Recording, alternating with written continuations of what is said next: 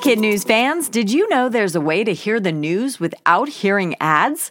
Parents and teachers can subscribe to Starglow Plus on Apple Podcasts to not only ditch the commercials, but also unlock access to future bonus episodes and other exclusives from the Starglow Media Network. That means ad free listening of kid news every weekday, plus ad free episodes of mysteries about true histories for riddle obsessed adventurers, girl tales for a fun spin on fairy tales, Musicland stories to help young music lovers catch the beat, and audiobooks adapted for young listeners with classic titles, including Little Women and Moby Dick. Visit starglowmedia.com slash subscribe to sign up for Starglow Plus on Apple Podcasts or wherever you like to listen. That's starglowmedia.com slash subscribe. Good morning and welcome to Kid News. I'm Kim. Today is Tuesday, November 14th, 2023. And we begin with a wayward tool bag floating in outer space after being left behind by two NASA astronauts. According to CNN, Jasmin Moghbeli and Loral O'Hara were wrapping up a spacewalk at the International Space Station November 1st when the tool bag gave them the slip.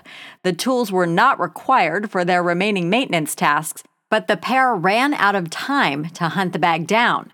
NASA spotted it using space station cameras and determined there's no danger in letting it remain adrift. The cosmic tracking website EarthSky says the bag is currently orbiting Earth ahead of the space station and might be able to be spotted with binoculars over the next few months until it disintegrates in Earth's atmosphere. All eyes are on San Francisco and a high stakes meeting taking place on the sidelines of a big economic summit known as APEC. President Biden and Chinese President Xi Jinping are scheduled to meet face to face tomorrow for the first time in over a year. The two are scheduled to discuss hot topics including trade, Taiwan, and the Israel Hamas and Russian Ukraine wars, all amidst a backdrop of frosty relations between the two countries. APEC stands for Asia Pacific Economic Cooperation and has 21 global members who gather to discuss how better to spur financial cooperation across the Pacific region. According to the Associated Press, five of them, China, Russia, Japan, the US, and Australia, account for almost half of the world's trade and nearly 40% of the world's total population.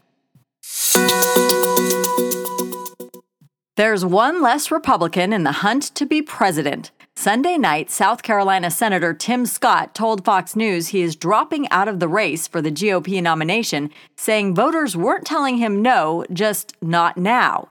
Mr. Scott spent millions on ads bolstering his optimistic message, but could not get the poll numbers he felt he needed to justify his run.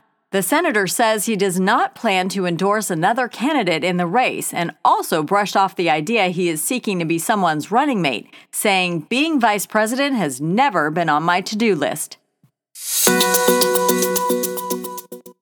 NBC News is calling him Nacho Average Bear, but he sure was hungry. A fast food loving black bear swiped a $45 Taco Bell order from the porch of an Orlando suburb a week ago, shortly after Uber Eats delivered it. The family's ring camera caught the 400 pound porch pirate sauntering up to the front door and making off with the bag in his mouth. Then, a short time later, the bear came back to steal the drinks. WOFL TV reported it was clear the bear was real and said the family's stunned reaction was caught on the ring camera. The Orlando station reported that Uber Eats reimbursed the family for the stolen food. You may have noticed the tags on bread, those colorful plastic clips that keep the bag cinched. But did you know that each holds a clue to freshness? According to Food and Wine magazine, those bread tabs, also called bread buckles, signal to shoppers and staff when the bread was baked and packaged. Many grocery stores use blue for bread baked on Monday, green for Tuesday, red for Thursday, white for Friday, and yellow for Saturday. Most bakeries don't bake bread on Sundays or Wednesdays. And to make it even simpler, the colors are alphabetical. For instance, blue, starting with B, is the closest letter to the beginning of the alphabet and corresponds to Monday, the earliest baking day of the week. If this all sounds way too confusing, never fear. You can always just look for the expiration date. Still ahead, a message in a bottle washes ashore 26 years after being tossed into the Atlantic. But first, a big happy 10th birthday to our superfan, Arthur Layton, from Washington, D.C. and Bethesda, Maryland. Arthur, your family loves your sense of humor, mad art skills, soccer saves, sweet patience, and kindness. Have a great day with Mr. Keen's fourth graders at OLOL. There's no place like Lourdes. Now, today's Kid News quiz. What did a huge black bear steal off the porch of an Orlando home?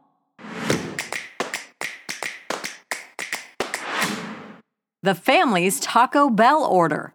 What is the name of the Republican senator who is no longer seeking the GOP nomination for president?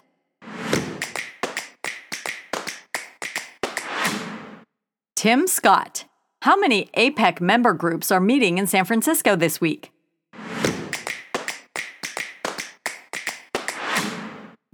Twenty-one. What got away from astronauts on a spacewalk?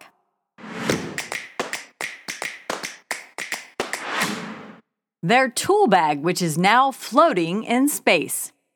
In today's Kid News Kicker, 26 years after a Massachusetts fifth grader tossed a message in a bottle into the ocean off Cape Cod, he received a response from Europe.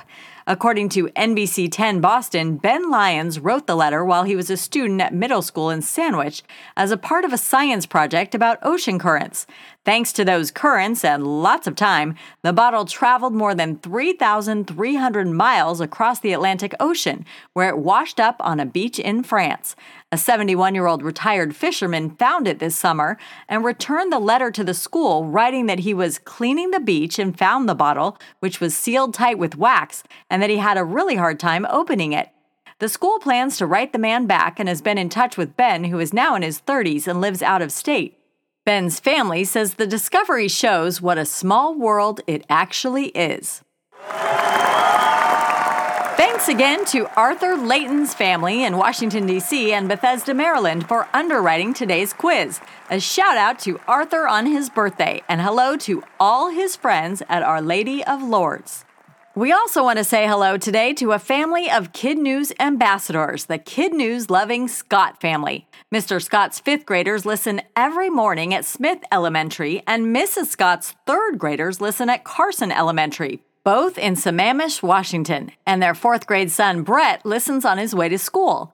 We'd like to say thank you and also want to wish a very happy birthday to Mr. Scott.